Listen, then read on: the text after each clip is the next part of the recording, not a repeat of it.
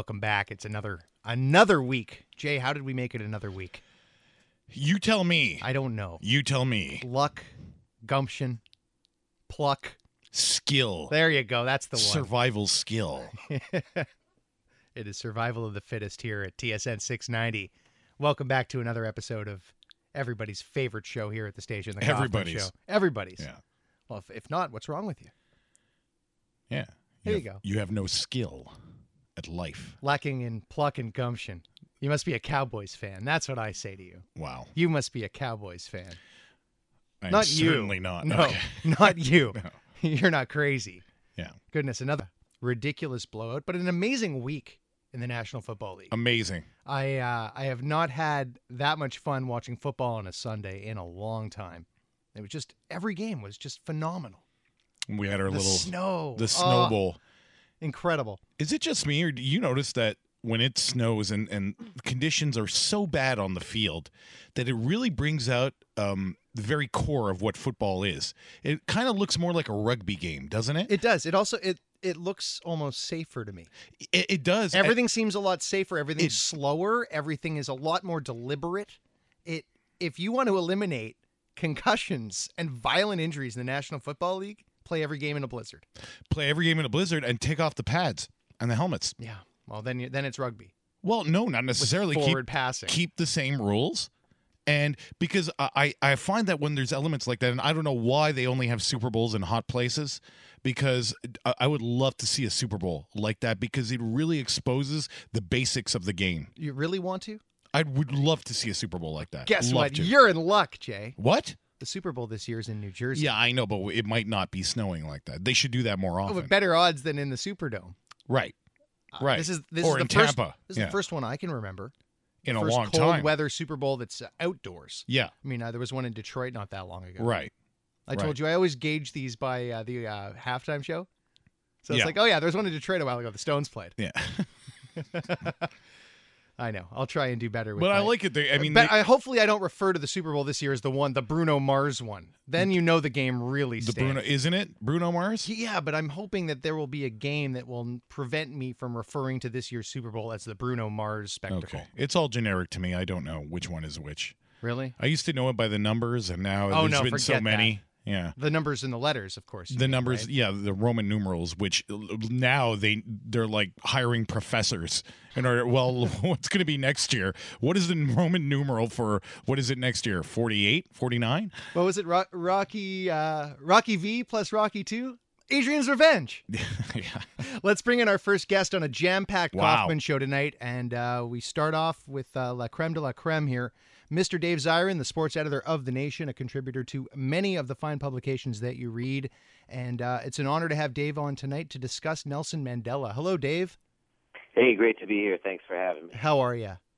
Ah, doing well, doing well. Facebook tells me you're a little burnt out. You just put in your um, your manuscript for your new book. Yeah, just uh like I said, I got to remember the names of my kids now. Uh they're, they're can't really remember them at this point because all I've been doing is working on this book. It's about Brazil, the World Cup, and the Olympics. I don't know anything about Brazil. I know less than nothing about soccer. So I had to learn a lot, read a lot, research a lot, travel to Brazil a lot, and uh hopefully I came up with something that people will enjoy. Oh, it should be a really interesting read, and just watching your your comments on uh, through social media and in the nation about what's going on in Brazil and what has been done to to the population there, and and uh, how the poor have been affected. It's I'm sure it's going to be fantastic. yeah, nobody's really uh, talking about it nearly enough. It's crazy what's going on there. Well, at least you are, Dave. And uh, what I want to do tonight is I want to talk about Nelson Mandela from a a side that we don't normally hear about with Nelson Mandela, which is the side that made him the hero and the icon. And you know, I was 10 years old, Dave, when when Mandela was released from prison. And my memories of Mandela are are everything since he's been out of jail. I, I did not know the name before that, and it's been this this cuddly grandfather type figure, and that's not Nelson Mandela. No, I mean, what's interesting is that you could really talk about Nelson Mandela's life in uh, two parts. I mean, there was the period of resistance and the period of reconciliation. And that absolutely mirrored his approach to the question of the politics in sports because Nelson Mandela's entire life his political life was about trying to use sports as a way to connect with not just ordinary South Africans, but also with the world. And you saw sort of like the effect of that after his death. Like in my article, I point out Sports Illustrated's 24 photo slideshow devoted to Mandela and sports. And most of it is just him kind of smiling for the camera, posing with people like Mike Tyson, Don King, Arnold Schwarzenegger, Ernie Els, Tiger Woods. So you know, not not really that interesting, um, but at the at all.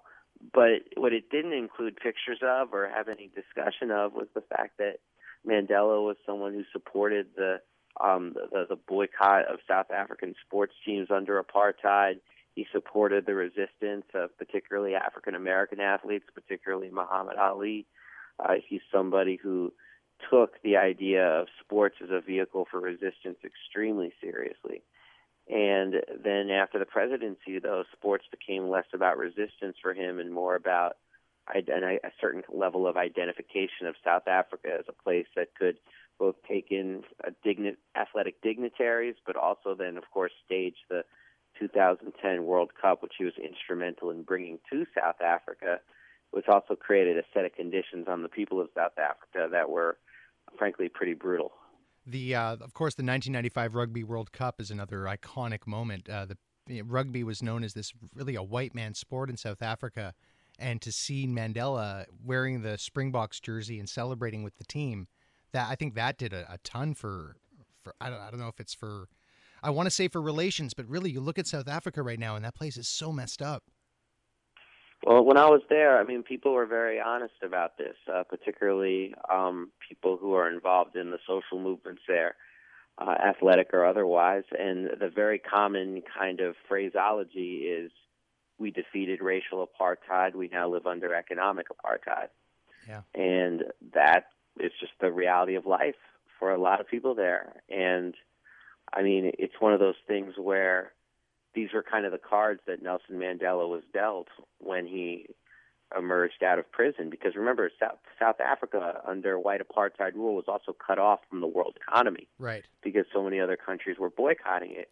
So part of the celebration of a new open South Africa was the ability to get in tons of foreign investment, uh, tons of everything from bottling plants to cars, like all these places that uh, did not want to get like a United Nations uh, black mark, pardon the expression, if they were doing business there under white apartheid. Right.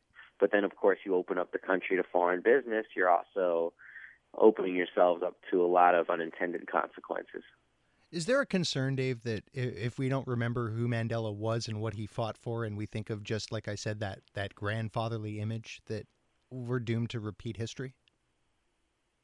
Well, I think it's a mistake to not especially like right like a great example of this and this is just what i'm about to say is just factual this is just a fact is the fact that uh shimon peres who's sort of like the one of the great retired leaders of israel in terms of his stature um he has put out many many many tributes to mandela since his death and there's no mention that peres was part of an operation of selling arms uh from israel to white south africa that he he made those deals happen uh, he was responsible for it, uh, and that there was a tremendous political connection between Israel and the white apartheid government. Right, and there was this and, whole proxy Cold War kind of fought over them as well. Exactly, exactly. Like, like there were questions about uh, the question of communism, like all all the stuff was that put South Africa in play. Um, I mean, it's it's just it's one of those things where that's the sort of stuff I'm nervous about um, kind of like us repeating over and over again. Sure. How about John like McCain the, voting to keep him in jail when he was in Congress? Dick Cheney as well. Um, that one doesn't I mean, surprise me as much. Watch List till 2008, for goodness sake. Yeah, that's another one that just doesn't make sense. And and you know, so much of the when in in, in his readings and in his autobiography, he talks about the strength he gained uh, in his youth and the resolve he learned from being an amateur boxer. And I find that fascinating. Yeah. And another thing that you mentioned in your story tonight was how he didn't get much news from the outside. For the first, I think, 15 years of his sentence, he was only allowed a letter a month, or something along those lines. But he still managed to keep tabs on Ali. Yeah, that was very important to him. Not just the Ali in the ring, but the Ali uh, and his own political struggle um, in the United States. I mean, that was hugely influential, hugely important to Mandela. It gave him a sense of, of hope behind bars that he's spoken about, and it's really his photos with Ali. Um, and I love the story I heard where Mandela was so thrilled to meet Ali, and Ali was so thrilled to learn that Mandela was thrilled to meet Hmm. Ali. You know, they, they, they, they had like, you know, like like like I mean, can you imagine that for a second? Like if this person is being celebrated as a global icon, uh, and I'm talking about Mandela, Right. is giddy around you because you were his hero when he was behind bars. I mean, it's just like it just was that they were both just like ping ponging off each other. But but let me give like an, another example though of what I was talking about before. One of the tributes to Mandela was by Pele, for the Brazilian soccer legend. And Pele talked about how Mandela had more of an influence on him than anybody in his life. He was his friend, he was his hero. And sure enough, there are all these photos of Pele kissing Mandela's head, the whole grandfather Mm. thing again. I mean, you would never know that Pele was an emissary for well, Brazil when it was under military dictatorship, going over to Africa to create ties with countries that absolutely did business with white apartheid South Africa. And Pele, at the height of his fame in those times, where he was being visit, uh, greeted as a foreign dignitary, he wasn't speaking out about apartheid. I mean, in fact, one of the only things that Pele spoke out about in the 1960s was his criticism of Muhammad Ali, and for being too political and all the rest of it. So, uh, and not being patriotic enough. So, that that that's when you talk about like the fuzziness with death and and not really knowing who stood where and why. That's when I think we really do get doomed to to repeat these kinds of things. couple of minutes left here with uh, Dave Zirin on the Kaufman Show. Please do follow Dave on Twitter at Edge of Sports and uh, read his stuff at the Nation. Uh, Jay Farrar.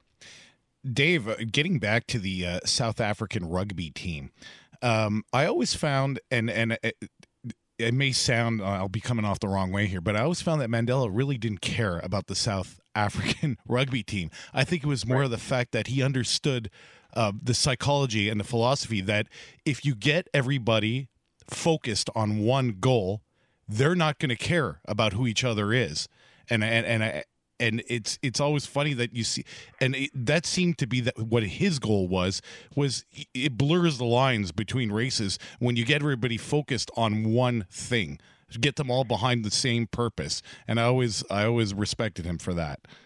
Yeah, that that's a huge part of it.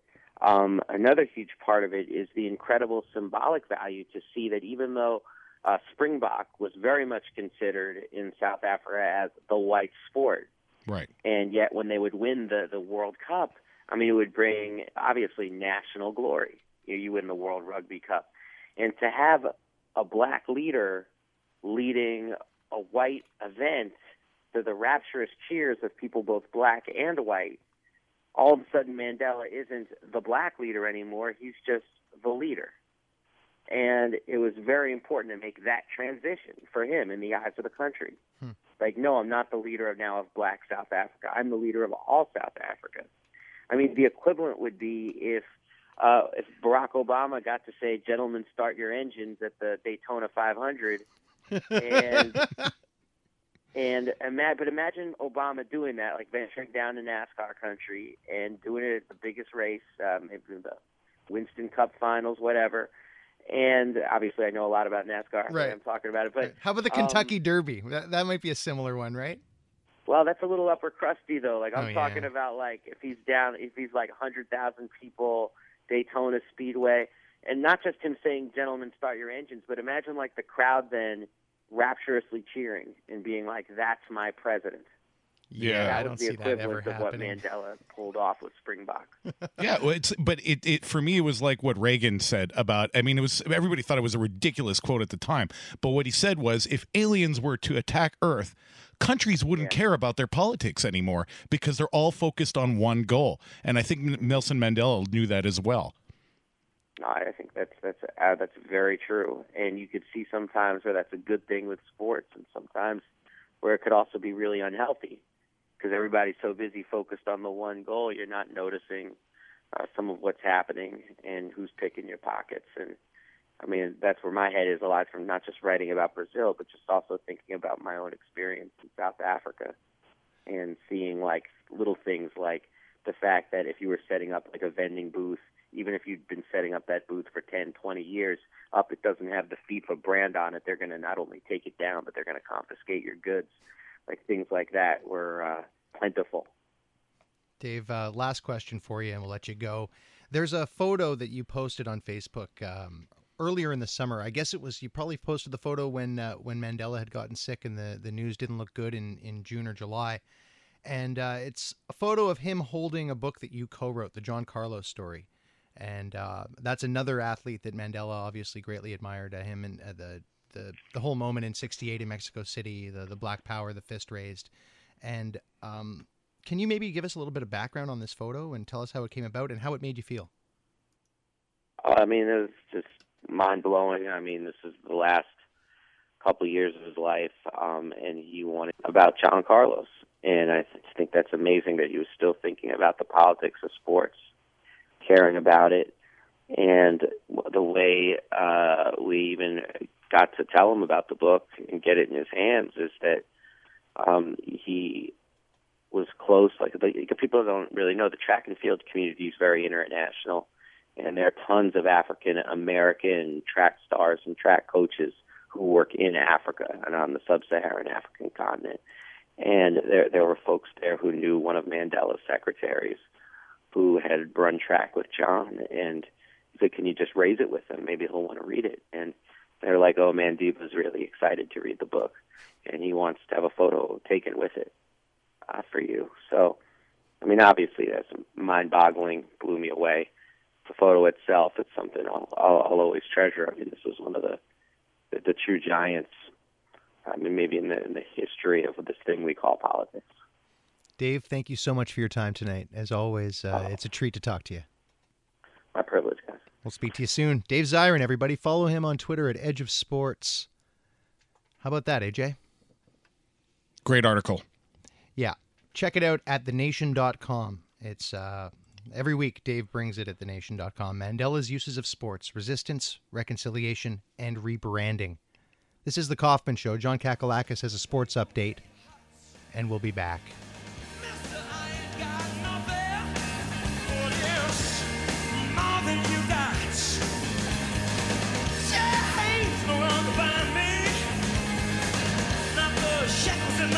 My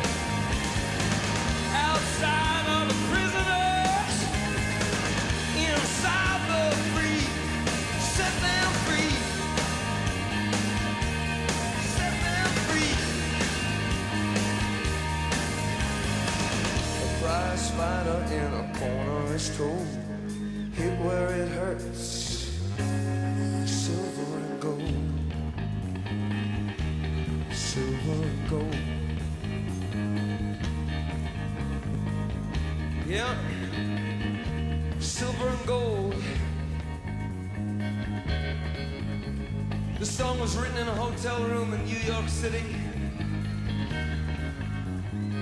Around about the time a friend of ours, little Steven, was putting together a record of artists against apartheid.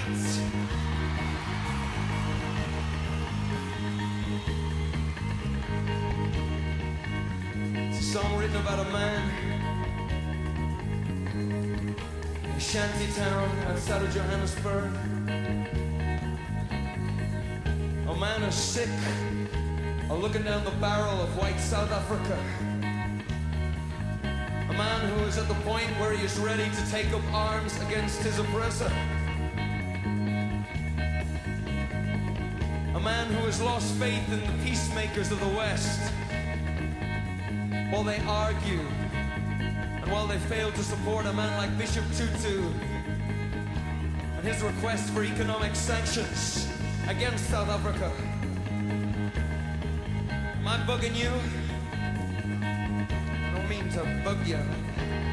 Okay, Edge, play the blues.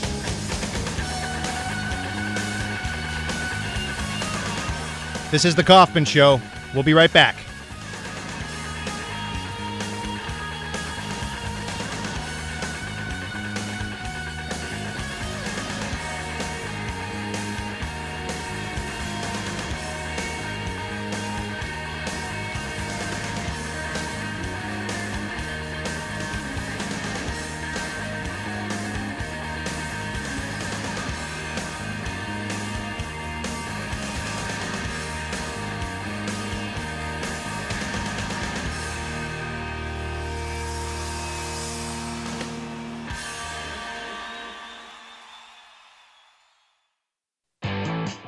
Now, Dave Kaufman hosts The Kaufman Show with Dave Kaufman, but also Jay Farrar. The Kaufman Show, only on TSN 690.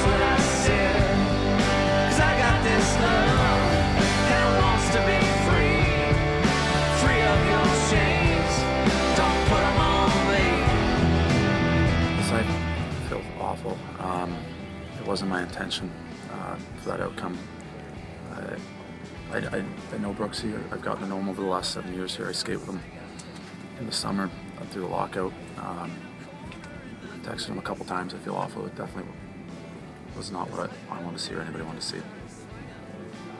what Did you it lose caused. your composure? Yeah.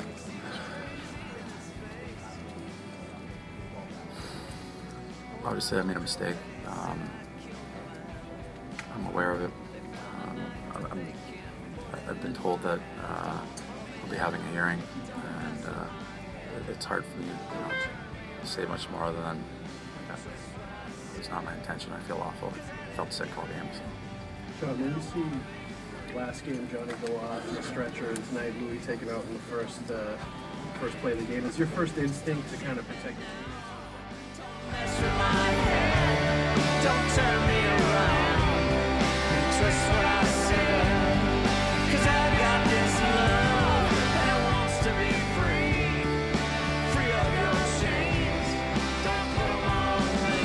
Welcome back.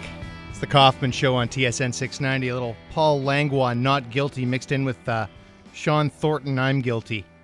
Remix. Yeah, yeah. Not quite the DJ Steve Porter version, but you know how we do on the fly. Man, what a night in the NHL on Saturday. Sitting there watching the Habs play the, the lowly Sabres. And, uh, oh, just in advance of, of waiting to see what Mr. Cherry's about to say. And then, uh, boy, it just all fell apart there, didn't it, in Boston with Boston? It really Boston, did. Pittsburgh, and three separate events on the ice, and then culminating with that horrible moment where um, it wasn't a fight; it was an assault.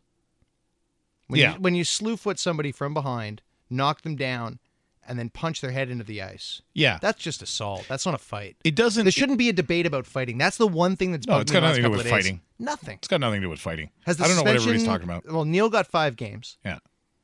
and whatever Thornton gets, it's not going to be enough. Yeah, I mean, i everybody says, well, because uh, the first time I saw it, I, I said, well, he hardly touched him. You know, it, it really doesn't look that bad. I mean, the the action looks bad, but the actual impact of his, you know, but when you think about it, yeah, I saw it, PJ Stock say the same thing. They were just little punches, and he had his glove on. yeah, but uh, little did he know, apparently he had hit his head on the ice or hit a player on the way down, or something happened to him that knocked him silly. And you have to realize when you grab a guy from behind, from the well, usually when he's on dry land, he's going to stand up straight. But when you're on skates and you don't know that it's coming, Right. you go down real quick. Gravity takes a hold real quick.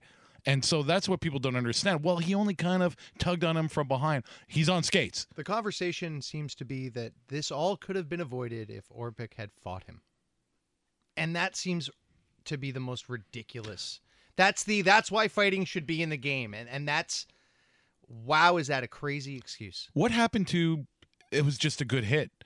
The the only thing that was there- there's nothing wrong with the hit. No. It was a clean check. So you shouldn't have it to was defend. late. It was a little late, so they called it an interference you penalty. You shouldn't have to defend You that. shouldn't. You shouldn't. It's part of the game.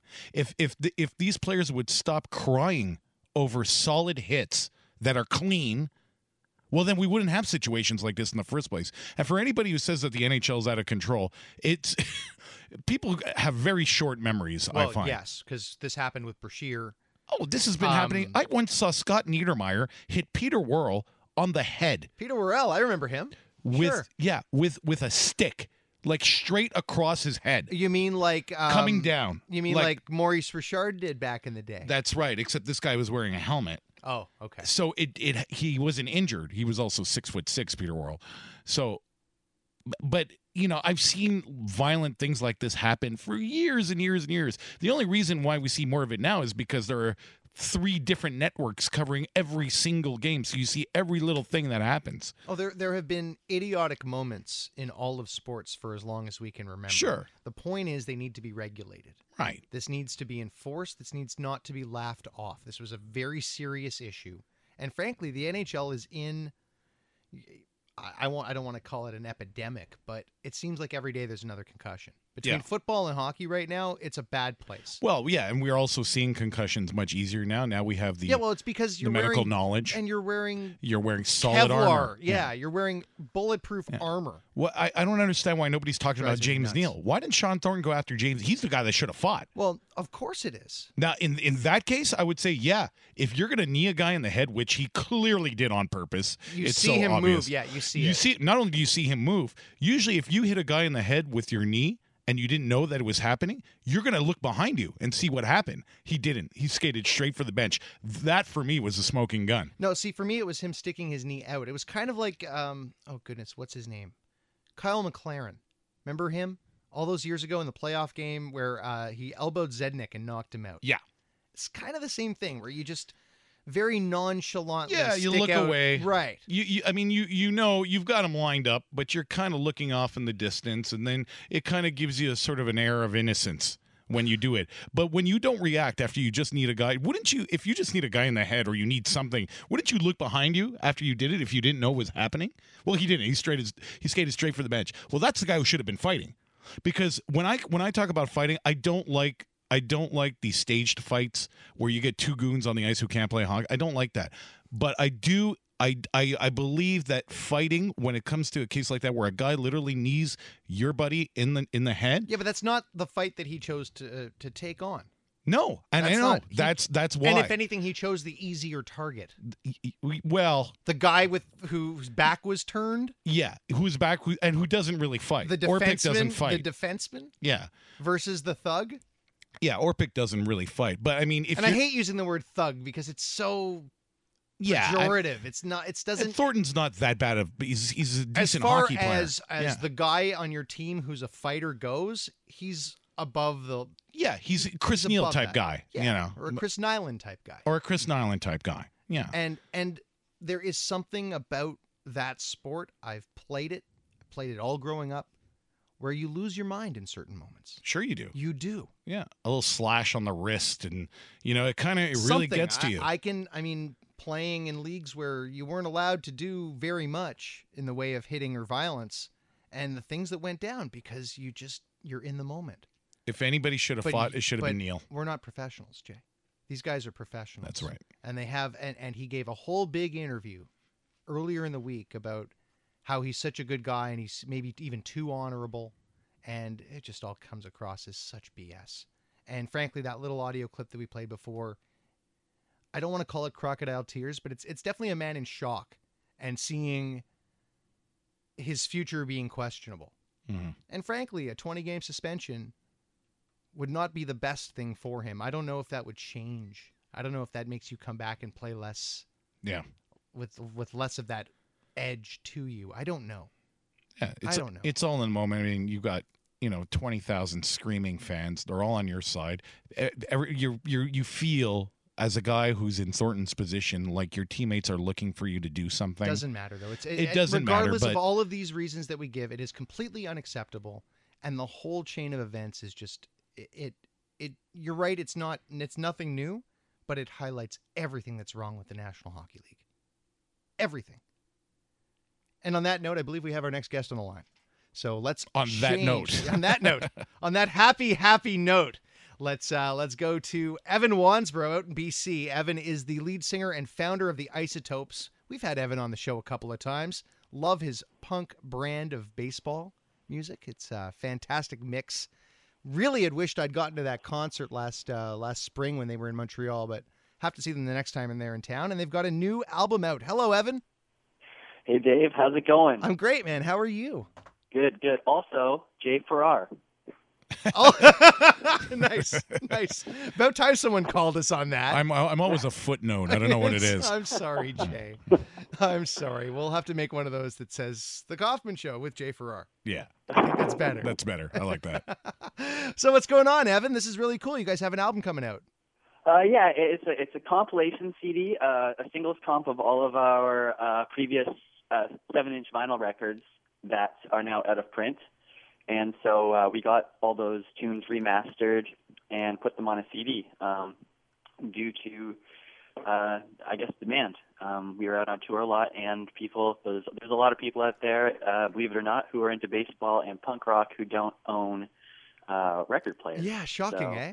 Yeah, that's as if we had to pin, pigeonhole ourselves even further. So, uh, well, no, we- it's great. It gives me the opportunity to hear it all. Unfortunately, I, I have a, probably a hundred records and I don't have a player, so uh, this this was very good for me as well. good, good. But uh, Yeah, yeah, it's I mean it's it's awesome. We're we're all huge fans of your music, and you guys have really developed a massive cult following across North America. Um, how much of that was due to the, your, your little dalliance with the fan cave? I, think um, I, I think some of it. uh, Well, obviously some of it, but I, I was pretty um, pleased going across and playing places that we'd never played before, and people, um, you know, were coming up to me and saying, "Hey, man, I voted for you. Like, what happened?" and, and stuff like that. So it was a pretty rewarding experience, uh, and I think that there was definitely a lot of uh, positive, um, you know, publicity that came from it. Um, what's going on with touring now? Is there still that question about the states? Yeah, there's a huge question about the states still. Um, I got I got hit with a, a five year ban uh, crossing in Buffalo. PEDs, Um, man. Got to learn your pardon? lesson. I said PEDs, man. You got to learn your lesson. Exactly. I had a, a bag full of dope that I was planning on using. Uh, no, I, I was I was going through fully, um, you know, as a as a tourist, as a guy that was just going down in my normal clothes. We had I had no no like you know nothing to tie me to the band, and I was going alone and everything. But they, for whatever reason, looked at the history, have history of when you've crossed last and stuff, and they they saw that I'd been doing some crossing back and forth recently over the summer, and I think uh, they they ended up googling my name, and they found they found what happens when you Google my name, which is like a bunch of isotope stuff, Right. and they found our tour dates and hit me with a five year ban. So, um, unfortunately, there's there's not even appeal not even an appeal process for Man, you got Steve Howe. All right. and uh, so, I mean, but you are going to tour in Canada, right? Absolutely, yeah. We're gonna just use it as an opportunity to tour Canada and, um, you know, micro market our backyard, as they say. Uh, do do a lot more out here, and also uh, try to get over to somewhere like Japan. I think Oh, is that's the a great that we idea. can all. Wow, that would be so cool, wouldn't it? It would be awesome, and it's it's something that probably would have been on the back burner if we were allowed to go in the states still, if I was. So, you know, it's an opportunity. I think. It's weird how tough they are with that. Hey, I don't know if you saw the um, a few months ago they announced that it's going to uh, if if a U.S. band wants to tour Canada, it's like a certain amount of hundred dollars a head per show. There's yeah, and there's I could talk about this. I, I I've I've I've done a lot of shows in Canada as a promoter and brought a lot of American bands through. There are um there are legal ways to do it that don't cost any money. Okay. Um the the big uproar I think was that bar owners were the the, the cost of it in this in this new levy is being transferred from uh from the bands themselves to the bar owners, and the bar owners mostly are the ones who are putting up that stink. Uh, so I was kind of unsympathetic t- to that because I, I've been doing this thing for for free for bands coming through from the states Okay. for a number of years, and I've never had any problems with it. So I think it's just kind of a lack of education, and, and people want to make something out of nothing. Where that's concerned, coming into Canada, it's like uh, it's the easiest thing you could do. I'll put it like that: coming into Canada legally as a band, if you just you know have someone working for you on the site who knows what they're talking about, knows what they're doing. So And that's why the Um, Kaufman Show is your favorite show on TSN 690. Everybody, you learn things when you listen to this show. Yeah, you can just shoot me. I actually wrote uh, I wrote an essay. It's on my blog. It's my name. Uh, you can dot com. You can Google it, and it's ten easy steps to immigrate a band from a foreign band into Canada for free. If you're interested, check it out. You can read all about it. I, I put up. Uh, it's kind of like a how-to for dummies type of thing. It's up there. And you can also order the CD, the first four seasons, right now at the isotopes.bandcamp.com, right? That's right. Uh, I would love it if everyone, uh, you know, if you're into baseball and you're into punk rock, do do that. It's now widely available on uh, the most current, the most current and up to date uh, form of media conveyance, compact disc. I don't know if you've heard of it yet. You gotta get a CD player for it, but they're pretty popular. Yeah, I hear it's better than the eight track I've got in my catalog. so. Yeah, that's next for us, I think. Oh yeah, definitely. Uh, follow Evan on Twitter at the Isotopes. Go Topes as always, and uh, hope to see you in Montreal soon, my friend. Thanks so much for your time tonight. Thank you very much, Dave. Uh, good to talk to you again. Always. Uh, let's Take go out easy, Jay. on uh, and Jay Farrar. let's go out And on me. and you. Let's go out on the Ballad of Rey Ordonez. This is the Isotopes on TSN 690.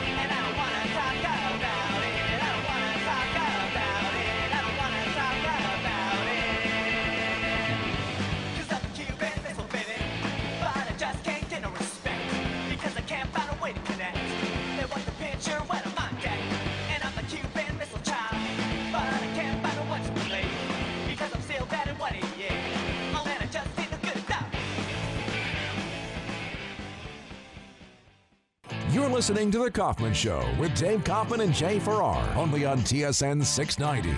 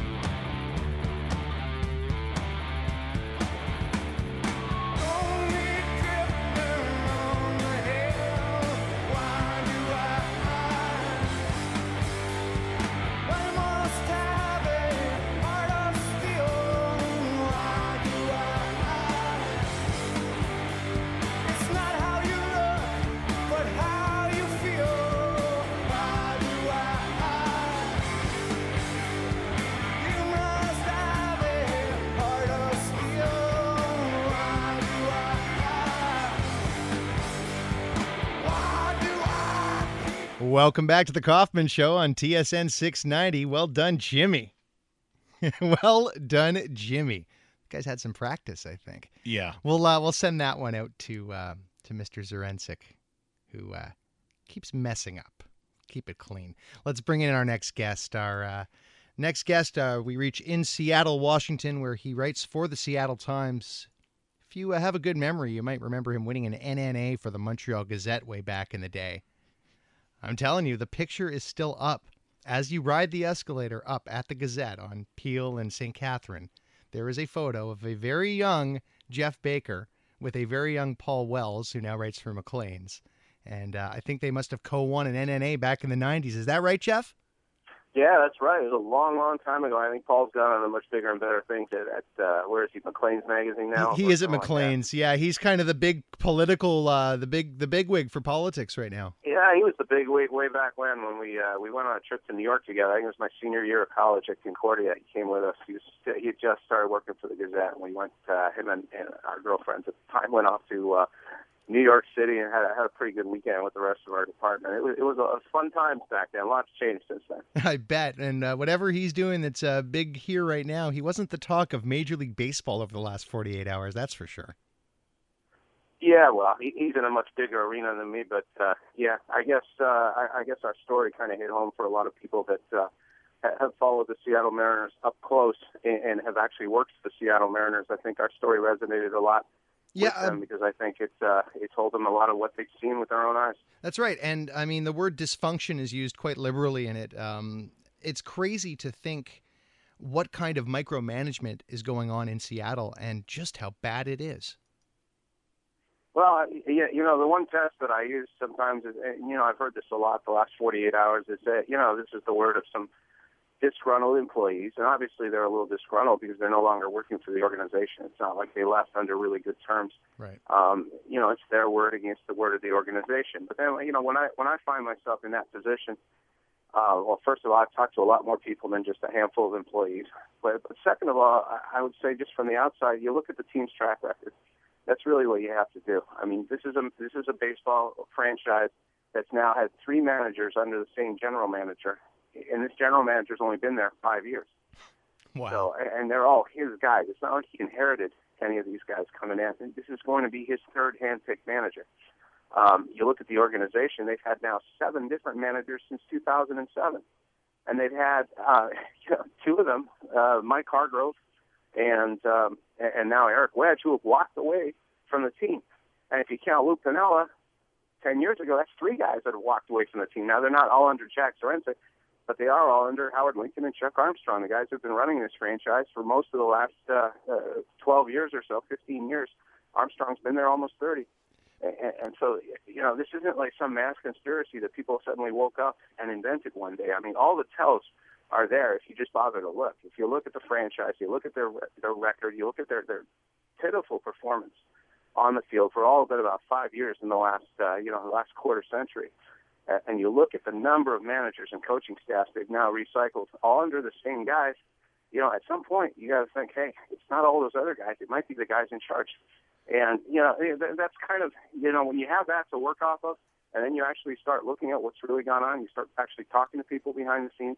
Yeah, it it it, it doesn't take very long to find out what's been going on. I mean, that's why there's so many people I think that have stepped forward and actually nodded their heads in agreement around North America about this because they know what's gone on inside Seattle. It's just that nobody's actually had the courage to step forward and talk about it the way Eric Wedge and Tony Blengino of the Mariners have, and that's that's what's made a big difference. We're uh, in conversation with Geoff Baker from the Seattle Times. Follow him on Twitter at G Baker Mariners. Uh, and meanwhile, all this comes out just a few days after Cano signs a monster deal. How was that received in Seattle? Well, you know, a few people have said, yeah, the, the timing is, uh, you know, interesting. I can tell you, you know, I wish I could just whip out a, a 3,000 word feature, uh, you know, with, with all kinds of on the record quotes, uh, and in-depth investigation in a span of 24 hours. That's not how it works. No, well, world. Geoff, it's very obvious from watching your Twitter feed over the last few seasons that you've been working on this for a long time. You've been asking these questions for a long time and publicly. Yeah, I started working on this. I would say, you know, really intensively about two months ago, and you know, I I really started to approach people within the last few weeks, and you know, it took time to get some people to go on the record. I mean, I'll tell you what, Eric Wedge was not very well, you know, was not very uh, eager to go on the record. No, of He course. had left with his head somewhat held high. Uh, you know, was trying to take the high road, but I mean, it, it just got to the point where so many people were telling me what had happened to him behind the scenes, and, and you know, when I'm asking him about this, he finally stepped. He finally said, "All right, this is it. I can't keep quiet anymore. I got to tell somebody the truth about what really happened here." Same deal with Tony Blengino. Same deal with Carmen Fusco. Same deal with, uh, you know, Bob Engle's people. Uh, you know, who ended up leaving the organization. Guys who worked, you know, for for for 25 years in baseball. They built up the Toronto Blue Jays international pipeline. Bob Engle, Patrick Guerrero. They went and did the same thing with Baltimore. Then moved on to Seattle, and, now they're uh, and now and, and you know they they they've had success. Now they're with the Los Angeles Dodgers. There's a reason they keep bouncing around and, and can find employment because people know they're the best in the game. And that's the thing about this this story. I mean, you've got people from all over different di- different facets of the game. You've got an old school manager, sort of an old school, more you know, uh, respect the old rules guy like Eric Wedge. You have a, a new wave, modern age statistical analyst like Tony Blengino. You've got an international scouting guy like Bob Engle, and you've got local scouting guys like Carmen Fusco, and they're all saying the same thing about the same organization. It's not like they got together in a club one day and cooked this thing up together. I mean, these people are coming at it from very, very different angles of the baseball world, but they're all united in what they're saying. And you know, as for the timing of Robinson Cano, I mean, the Mariners have have, have been reluctant to spend money, uh, any, any serious money. I would say, going back to 2008, they've deliberately kept their payrolls lower. Uh, they're not spending any more than they're taking in, and really, they're not taking in as much as they were before because attendance is way, way down. And so they've been stockpiling this money for years, and now uh, you know their popularity in Seattle is probably at an all-time low. They're probably about the third or fourth most popular team in, in, Seattle right now, and we're at the point where you know if this team doesn't do something in the next year or so, uh, you know all, all bets are off. Who knows who'll still be around in a year? So they're trying desperately to win. And yeah, I mean, they went out and threw a quarter billion dollars at that Robinson Cano, and he took it. And so it's probably going to be an impact acquisition for the team. And now we'll just have to see if they can finish the job and surround the team with talent.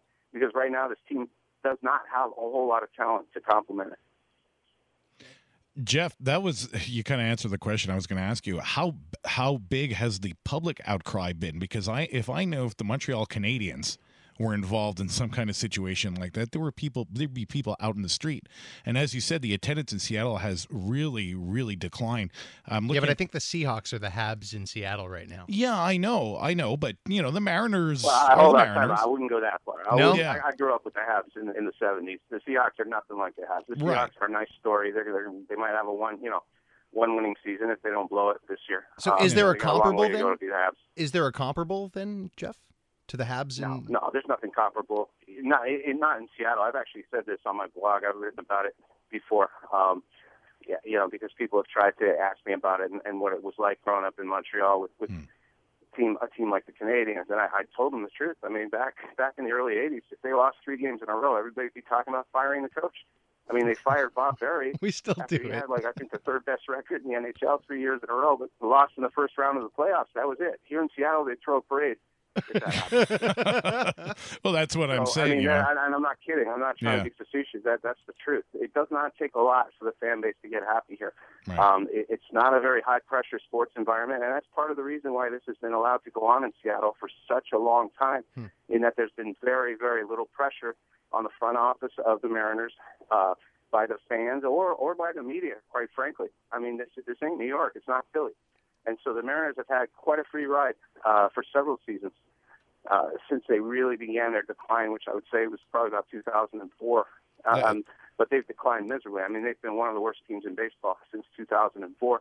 And it's not from lack of trying. I mean, they, they you know, they, they're not spending a ton of money, but they are spending up near, you know, 80, 90, 100 million dollars every year. But the teams are just so pathetically put together that they can't get out of their own way.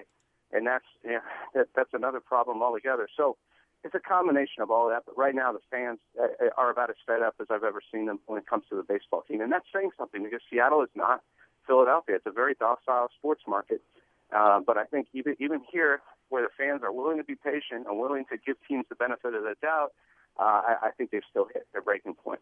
Are you uh, now that you moved into investigative reporting? Are you no longer going to be at games on a daily basis?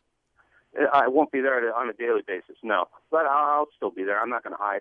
No, I'm just I'm thinking in terms of your uh, your streak of not seeing a no hitter in all those years of covering baseball. Your your odds just went even lower. Yeah, it's pretty much. I'm pretty much toast in that department. My no hit, uh, my no hitter, uh, my no hitter odds are about a zillion to one right now. Mariners Um, were involved in what three last year, including perfect games.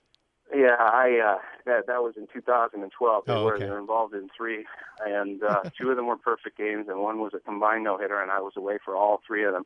And I was actually in Japan at the beginning of 2012. I was watching the Japanese League opener between uh, who was playing. It was Yomiuri and uh, Tokyo, and uh, Tokyo had a um, Tokyo had a no hitter going until there were uh, I think one or two outs in the ninth inning, and that game ended. So that was about my last chance. Yeah, the closest I came was uh, a Jeff Fassero against the Pirates when you were probably still uh, writing a city copy at the Gazette. Well, when I was at the Gazette in '94, uh, I saw Pedro Martinez um, take a perfect game into the eighth inning, and then he hit Reggie Sanders, and Sanders charged him out. I was there watching that game as a fan, and then uh, he blew the no hitter with uh, I think one out in the ninth inning of that game. Uh, Geoff, always fun to talk baseball with you. Congrats on the story. It was fantastic, and uh, we'll see you in Montreal over the winter, hopefully. Hey, great talking to you. Yeah, hopefully I'll get into town soon. Good stuff. All the best. Take care. Follow him on Twitter, G Baker Mariners. That's Geoff Baker. Our thanks. Uh, Geoff's always very good with his time for us, and we appreciate it. Remember, we had him in in studio last year. I yes, I remember it well. That was a, a lot of fun. Uh, Jimmy, no, we're going to take a quick break, actually, uh, here on The Kaufman Show. I realize that uh, our listening audience only heard one half of that conversation, but Jimmy was, in fact, in my ear with the other half. Literally. But you can you can just pretend. With my response of no, we're going to take a break, you can probably fill in the blanks of what he was saying. See, you learn things when you listen to The Kaufman Show. Like when I have a guest from Seattle, I like to play Seattle music. Man, I'm There's complicated to figure out.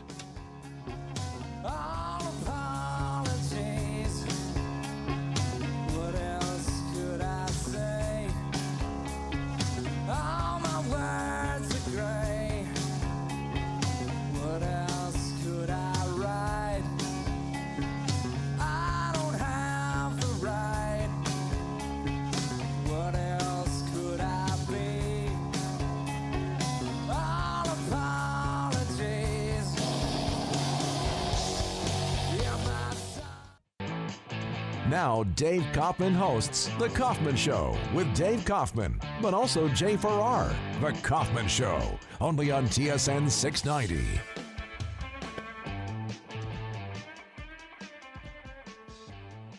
I've never seen a diamond in the flesh. I cut my teeth on wedding rings in the movies, and I'm not proud of my address. In a torn up town, no postcode envy. But every song's like gold teeth, gray goose dripping in the bathroom, bloodstains, ball gowns, trash in the hotel room. We don't care. We're driving Cadillacs in our dreams. But everybody's like crystal, Maybach, diamonds on your timepiece, jet planes, islands, tigers on a gold leash. We don't care. We aren't caught up in your love affair, and we'll never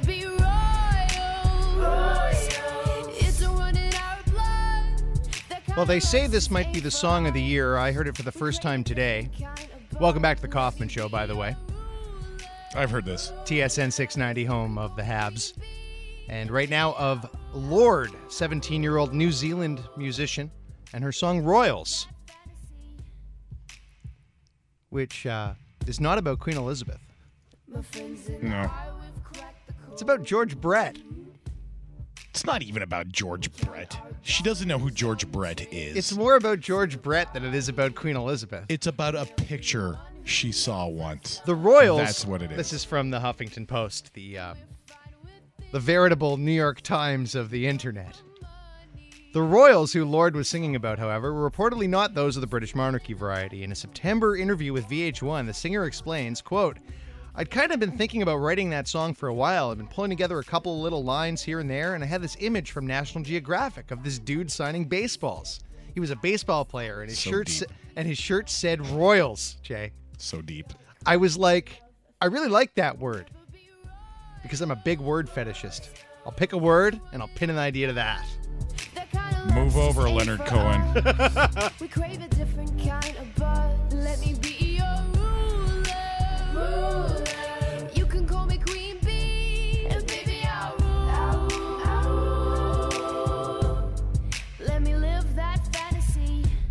So uh, I think the last time we spoke to Torben about George Brett, it was about something totally different. Yeah. I still kind of feel sick when I think about it. What, George Brett's farting video? You ever see that? Have you ever seen George Brett's farting video? I didn't know it was farting. I thought it was um, I thought it was George Brett talking about hemorrhoids. Yeah. that was the yeah. Okay, But he starts it with a fart. oh, does he? Yeah. Okay. Yeah. Oh, like then- all like all great things, Yeah. right? Right. Starts it off with a bang. Let's bring in our next guest. We are running out of time here. My goodness. What I would give for a few extra minutes and uh, the ability to take some phone calls. Oh, let's bend the rules maybe. Torben, Torben Rolfsen. Torben Jay? Rolfsen, Merry Christmas. Merry Christmas and uh, happy holidays, Jay and Dave. How you doing? I'm great, man. I heard that you're at a Christmas party right now. I am. I, I'm at a courtyard outside the Christmas party. Oh, awesome. I hope it's not too echoey. Nope, no, it's just echoey enough. Okay. How was your week, man? uh, it was good. You guys enjoy the game tonight? We uh, absolutely did enjoy the game tonight. Um, Monday Night Football, most successful TV show in the world, and there's no heat in the studio. Gruden, Gruden and Tirico, they're dressed like they're going caroling in the Himalayas. what is that all about? I don't know, but Jimmy Oak obviously Grove. loved it. Oak Grove High School, which boasts Brett Favre as its offensive coordinator, won the Mississippi 6A state title. Favre has uh, scheduled a press conference for Tuesday as to whether or not he will return as coach. and you see where Rob Ford says he opposes the Washington Redskins changing their name? yeah, on the Sports Junkies. Yeah, I think soon teams will start changing their names so Rob Ford can't find them and attend their games. That's not a bad idea. The Steelers uh, might have a draft pick. Uh, they might lose a draft pick, rather, in the Mike Tomlin punishment. Pittsburgh asked if it could be Landry Jones. That sounds like a good plan. I'm expecting a Tomlin bobble feet doll any day now. Oh, that's good. He looked like he was doing a time warp out there, Again? just to jump to the left. what a viewing quandary last Thursday eh? night. Uh, Texans Jags or Knicks Nets. The reason DVRs were invented. yeah, right. Heat guard Roger Mason and his family, they were robbed at gunpoint in a Miami restaurant. Worst crime victims in the NBA this season, other than Knicks season ticket holders. Ayo. we're just le- we're, we're we are unloading on the Knicks on this show. Last week too, you were all Nick crazy. You can never stop ragging on the Knicks. Fair I mean, enough. The NBA's Atlantic Division, it's so bad the Washington Generals would contend in it. Nice. and I think Seattle moved ahead of Mexico City in the uh, list of NBA expansion cities after Wednesday night. yeah, I would imagine so. Spurs T Wolves game canceled due to smoke. Apparently, the arena had not been aired out from the Snoop Lion concert the night before. I thought that stolen Cobalt 60 nuclear material had turned up in the arena. oh wow. Wow. That was relevant for like six hours, but nicely done. Uh, I've been keeping an eye on the crazy baseball stuff. I think if you made an all-star team of this off-season's MLB free agent signings, you'd have the biggest payroll in the game and miss the playoffs. Probably, yeah, pretty much. Pretty well, especially with Saltalamacchia as your catcher, right? Exactly. Although that didn't seem to. I mean, I say that, but he did just win a World Series, so who knows? What do I know about sports, right? Great news for Canadian soccer. They're not in the group of death. Huge. yeah, you're going to have to spend more than $11 million on a World Cup draw if you want Canada involved. Probably, yeah. We, I mean, we currently are to soccer what Brazil is to hockey, Oh my God, you're right. That's terrifying. which brings me to my last point. Uh, this next World Cup won't be the same without Vuvuzelas. I'll have the audio on. Oh yeah, good point. Meh, meh. You know, you know, Mandela's not dead a week. You got to pick on South Africa. Wow. you got wow. You got to pick on Torben? what kind of an accusation is that? Torben is insensitive to Nelson Mandela's demise. Terrible. Seen the Mandela jokes I edited out. oh, wow. Torben, thanks Oh, a lot, wow. man. We really appreciate it. We'll uh, we'll catch you next Have a week. great night. Enjoy your Christmas party. Yeah, you too. Thanks a lot. We will. Thank you very much. Take care. Bye. Follow Torben on Twitter at Van Guy. We always enjoy Torben's stuff. Jay, do we want to end the show or do we want to take some calls? Do we want to? We have time. I don't know. We got a we got a It's few your- minutes. Hey, listen. You know what? We will give you Montreal the opportunity right now. Yeah. 514-790-1690 1-866-896-2546. Call and we'll talk to you. Don't, and it's Joel Plaskett. That's right. Don't and we will end it. We can uh, go back to our conversation briefly if you'd like from before, um, just when we were talking about fighting and, and violence in hockey. If you think we can add anything to it, It's I feel like it's kind of been beaten a bit into the ground in the last few days. Well, I mean, it's the next major incident. We'll get you know two of Until the next one. Until Yeah. the next one. We'll get two of these major ones a year, two or three of them maybe, and Well, we've had two this year, right? the debate rages on. Even though these these these situations are exactly that, they're situational. Every situation is different. It doesn't come down to one thing. It doesn't come down to fighting. It doesn't come down to headshots. It doesn't come down to concussions. It depends on the situation and what happened. You know. So I mean, can you just you know start putting in some rules that'll that'll create an environment where these these kind of situations don't arise no there's not one single rule that's going to be able to eliminate these incidents But let me ask you, why can't?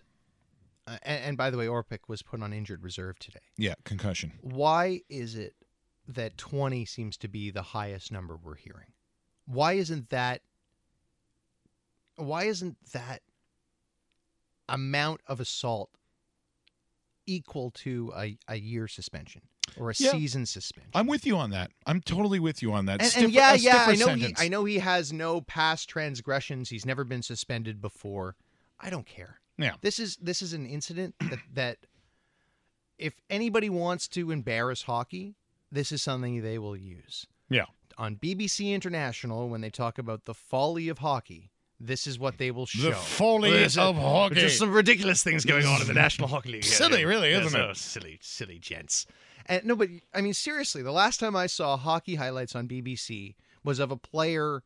Um, i think it was mcsorley hitting brashear it wasn't. It was actually a couple of months ago. It was uh, after the Kaufman show, late one night, and um, I was like, they're they're doing like an international roundup of sports, and oh, let's go to hockey. And they- ice hockey Right, right. ice hockey Exactly. And they show a guy pulling out his own tooth on the bench. that was the highlight. No context. No. No, like this No, is probably um, wasn't even the nhl Jarret Stoll. No, it Yeah. was the NHL, Oh, and it was it was somebody I can't remember what team. I, I really can't remember, but it was like, oh, and look at this gent over here, and uh, they are just so tough, aren't they? And the guy pulls his own tooth out, and this is what they'll they'll show. They're not I- going to show you the the beautiful goal. i remember a report in 2001 where they first discovered hockey I'm sorry, say that one in more North time. when they discuss, in North America, there is a sport making waves among the population.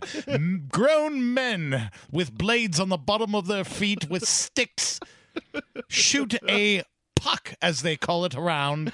This was a 2001 report, and then, then they started uh, showing people taking their teeth out. That's right. And then Yeah. and then Theo Fleury started playing for the Belfast Giants. Yes, he did. and then the Belfast Giants folded, and then they? they started again. Yeah, All right. yeah. We uh we're I'm gonna a, go I'm a Belfast Giants fan. I see that Yeah. apparently. Wow. Uh we're gonna go to uh, Mike in St. Leonard and then we're gonna go to Joel Plaskett in Dartmouth, Halifax and call it a night. Hello, Mike. Hi guys, how are you? Good, how are you? As always, Thank great you. music as well. Thank you. Uh, the NHL. Um, I had the same idea as you did. I didn't understand why he was going after Orpik at all. I couldn't get the connection. I thought it was a clean hit, and I didn't understand what the point of it was. And then after, you know, he's looking over like the ref's shoulder, and then I realized after that's actually a friend of his, uh, who he trains with in the off season. Um, but you know, it, it's more of a culture thing, I think, now than anything, because as many of us, like myself and you and Jay, who thinks like, well, this is not necessary.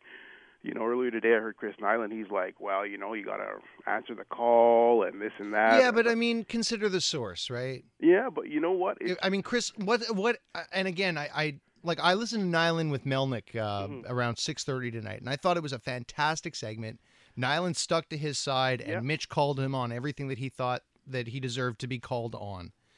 Uh, but really, what else is Chris Nilan going to say? but he's right though. He's right. That Orpik should have fought. No, he's that that that Thornton is answering the call. You have twenty thousand screaming Bostonians in there. They're screaming for blood. That's what they want. What do you, what do you think the guy's going to do? He's paid to protect his teammates, so he's got to do what he's got to do. I mean, he's not really really into it. If he really wanted to go at Orpik, he could have done it a lot worse. Yeah. you know, he's kind of trying to tug him, and then like, all right, okay, now he's turning around. Now I'm going to hit him in the face a couple of times. You know, I don't think he meant to really give him a concussion and knock Well, him out and, and- slam his and- face into but you're ice. not the first. You're and you're now the third person actually that I've spoken with that says, "Oh, I don't think he meant to." I don't. How do any of us know what his intent is? Well, nobody- We're talking about how he's having a crazy moment. Something tells me in that crazy moment he's not going. Oh, I hope I just you know mess up his makeup a little bit. Like no, no. If you're in the midst of that, if you are in the throes, if you will, maybe not of passion, but of something else, there's no, there is no, um, you know, if you want to say there's no premeditation in this, that, that it's a, a second degree assault, fine, but it's still assault. But you know what, Dave? On the inside of the NHL, even when they interviewed some of the Montreal Canadiens today, you know what? They're what I heard was What? he's a nice guy. I know I'm off the ice. Sure. I'm sure he didn't mean it. I mean, come on. I mean, if you got the 700 players who don't think that that was something absolutely crazy like assault, that's your problem. What why, what I think and you think don't matter. We're not on the ice. Yeah, but what happens in this world that we live in, Mike? We have uh, a situation where a Todd Bertuzzi goes after a Steve Moore, Yeah. and then Steve Moore ends up being the one blackballed. Exactly. Well, that wasn't that wasn't it Orpik's fault? He didn't answer the call. That's right. right. And that hey, that's what the CBC told us. That's what that's what Kevin Weekes and PJ Stock and Cassie Campbell Pascall and someone else, not Elliotte. Yeah. Not Well, Elliotte. I can't remember not. who the who the other fourth was. But no, that's what they said. And and PJ going, well, if this happened in the streets, well, no, this doesn't happen in the streets. Well, this no, is not supposed to happen in the that's stupid. streets. That's a stupid comparison. That's a dumb comparison. But you know what? I honestly feel what James Neal did to Brad Marchand is just as bad, or maybe worse. That's Sure, even worse. sure. Yeah. I think. Well, you know what? But we're I- not talking about that today. Well, what we we're can talking argue about, about- it because it's Shawn Thornton. That's why we're talking But about what it. we can argue about the Neal uh, knee is that it was way more premeditated. But you know, five games is nothing. Five games is nothing. Five games is a joke. That should have been 20 games. That should have been. He's kneeing a guy in the head, the head, you know? purposely But I mean, with a pad, a knee pad, a Yeah, solid and he's been knee pad. suspended before. And he's yeah, he's been dirty before. listen, if if the commissioner thinks it's okay and that's what they want to do, that's the way it's going to continue. Five games That's is right. nothing. I don't know how much Thornton's going to get, but but whatever he gets, it's not going to be enough. Not enough. It's No. not enough. The other topic too that I wanted to make and sorry, on- just a Oh, last sorry. point is that the Bruins can lose Thornton for 20 games. Yeah, They'll be doesn't make a okay. Yeah. Yeah, they'll be fine. How are the Penguins going to do if they lose Orpik for a quarter of the season? Yeah. And they've already lost Neal for five. Right. So Sorry, Mike. Your your other point. No, the other point I was going to make is about South Africa, and Yeah. that was great with Dave Zirin because even Jack Todd had posted a link last week after um, Mandela had died about even how Stephen Harper at one point was part of an organization that was pro apartheid. Thank you. That's where that came from. I was trying to. You know what? I have been talking about that all week long. Yeah. That that in the late '80s, Harper had founded some organization, and and I couldn't remember where I found the link. And yes, it was Jack Todd that tweeted it. Yeah, neocons they can't help themselves. You know, it's like apartheid. I'm on that boat. Like I'm behind it 100. percent Yeah, but I don't think it's necessarily about you know um, race supremacy as much as business, right? Yeah, well, you know, you It's can- money, man. Business is business. Yeah, slavery's good for business too. I mean- How else did America become as big and as strong as it is, Exactly, right? but you know the funny thing is how these guys have no shame at all. They're real politicians. Wait, Now Jay, gonna does the rest of the audience listening know that Mike's black or no?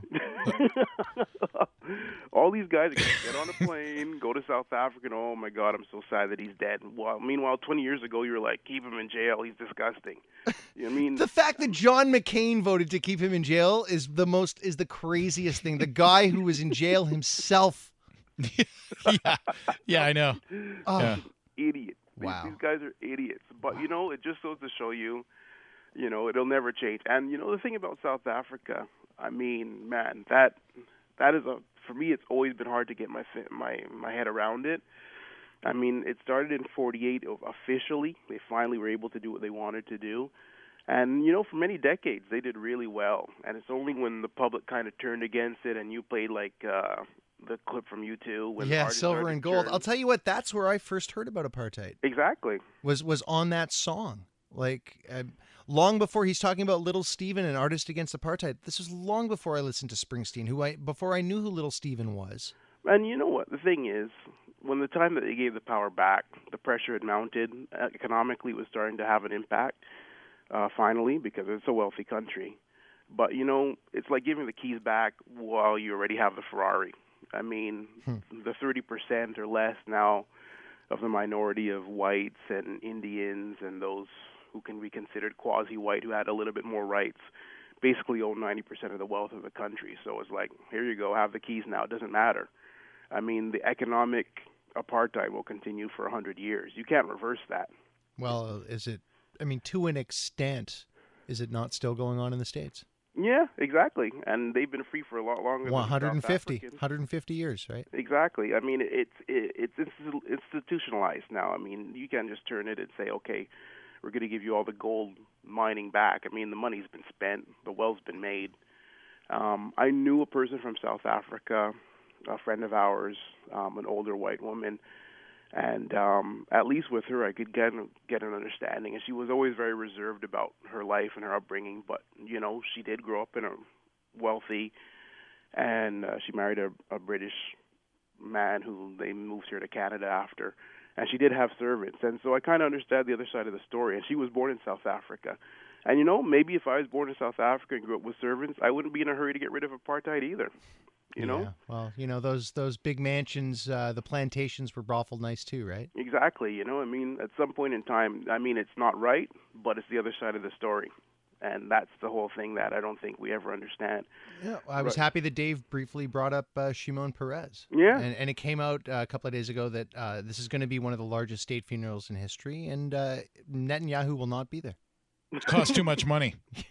It costs too much money. That's what he said. Really? The plane ticket is too expensive. Wow. Wow. Yeah. Yeah. Huh. We all know why he's not going. Yeah, because he doesn't want to be put in a position where he's got to shake hands with the president of Iran. I don't even think it's that. No, because that was the big deal when the Pope uh, when Pope John Paul passed away. Mm-hmm. Wow. It was it was that um, it, it- the president of Israel shook hands with the president of with the um, oh, was it not Khomeini? What's wrong with me? Khatami? Uh, I don't know. This I is, saw- I'm, I've got my TSN hat on, not my CJAD hat. Come on. Uh, yeah, I saw I saw Jimmy Carter shake hands with Fidel Castro. Right on in the fr- steps, right uh, in front of me. at Trudeau's funeral. Yeah. Yeah. That's pretty cool. Yeah. We just Uh, have to give show 'em- Castro, the communist, in his Armani suit, looking f- looking good. He was fly, good. looking dapper. You just have to give the president of Israel the uh, Thornton tape there, slew foot, punch in the head, and you know, you could do that at the funeral. Uh, I don't know if that'll work. Jay, why don't you think he wants to go, the president of Israel? Uh, I don't. I don't want to get. I don't know if this is the place or the I time. don't want All the time. to. Everybody knows that Nelson Mandela was a staunch supporter of the Palestinian movement. He was. and and He was that. there's other reasons, and the whole idea that Shimon Peres sold arms, you know, Right. to you know, and, but and there would be a certain hypocrisy in actually attending that funeral, Uh, which we're going to see from a lot of world leaders, Considering- including Well, Robert he's a Mugabe. hip- Yeah. At least he's not being a hypocrite. I got to give him that. no, he's Yeah. not. No, No, he's not. But Mugabe will be there though, so fear not. Oh my God! Hasn't no one shot him yet? No, Do no, I have he's to do this? No. whoa, whoa, No, Hey, no, hey, no, no easy. conspiring on the Kaufman God, show. what the hell's going on? Mike, you're Mike. Mike. No, no, I don't shoot anybody. I, I shoot them down verbally. Okay, That's what I that's do. right. I what we meant. ridicule them. You know what? meant. Jay's the lyrical assassin. This ninety thousand seat stadium, this stadium, this soccer stadium, where they're it's the biggest stadium in Africa on the continent, where they're doing this funeral, and all these world. This makes me nervous, man. Something's gonna go down. Oh, I hope not. I'm man. telling you. I, I don't think trust so. my gut. No, I don't think so. Something's gonna go wrong. I think the way that you saw no petty crime in New York after 9/11 is the way that I bet you that the crime rate just drops for the week in Yeah. South Africa. Yeah, Yeah, I think this is a this I don't is know. a this is a big moment. it's quick prep preparations. I don't know. No. Ninety thousand people These aren't quick pep. He he died last week. in the middle week. of Johannesburg. I don't know. no, they they have been planning this for years. Okay, This is not this is not some I'm just saying. I have a bad feeling. I trust my gut. great. Mike, thanks for the call. I'm not responsible for anything that happens. Nothing at Africa. all. Right. Nothing at all. You better stay in Montreal and Okay. be in touch next week. Now the CIA is going to be listening in on us. Secret Service. Uh, thanks to Edward Snowden for calling in from uh, Moscow. There, we appreciate it. Our uh, one of our favorites, Mike from St. Leonard, and I think that's going to wrap up tonight's Kaufman show. Hopefully, we're allowed to go ten minutes over. Nothing. Uh, oh, the world's not over. Everything seems okay. Our thanks to Jimmy. Our thanks to John for the updates. Jay Farrar, follow him at the Farrar side on Yeah. Twitter. I'm at the Kaufman Show, and our thanks to Yeah. Geoff Baker. Our thanks to Dave Zirin. Our thanks to Torben Rolfsen. And our thanks to Evan Wansborough. We'll see you all soon. Stayed out too late, had a little too much to drink. Walk home, cross the bridge when the marquee shut down. There's a reason that I love this town. Nobody cares how much money you have. If you've got enough to get in a cab, there'll be drinks on the house. If your house burns down, there's a reason that I love this town. I saw you band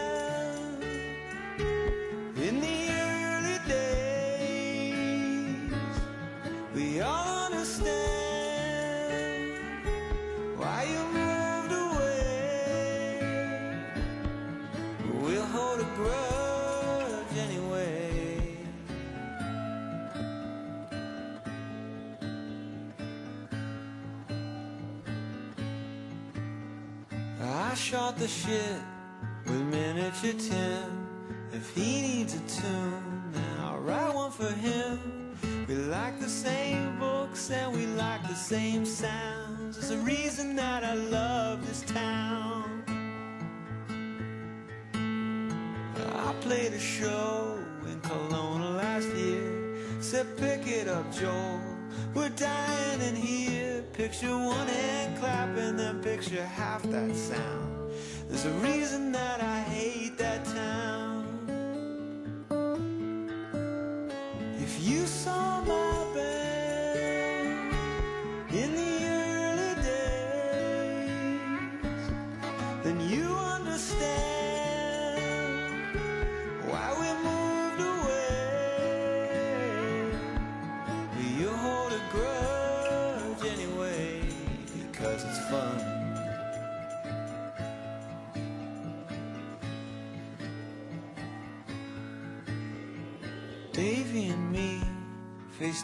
soup, some French restaurant I saw Rivière-du-Loup. Last night at a tour, we burnt the place to the ground. There's a reason that I love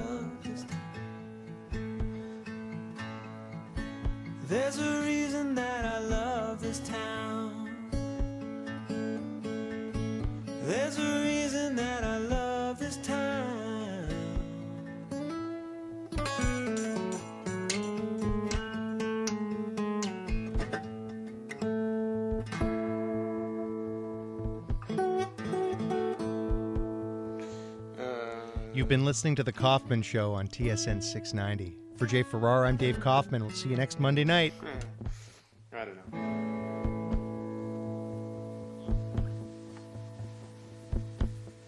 Hmm. What'd that sound like?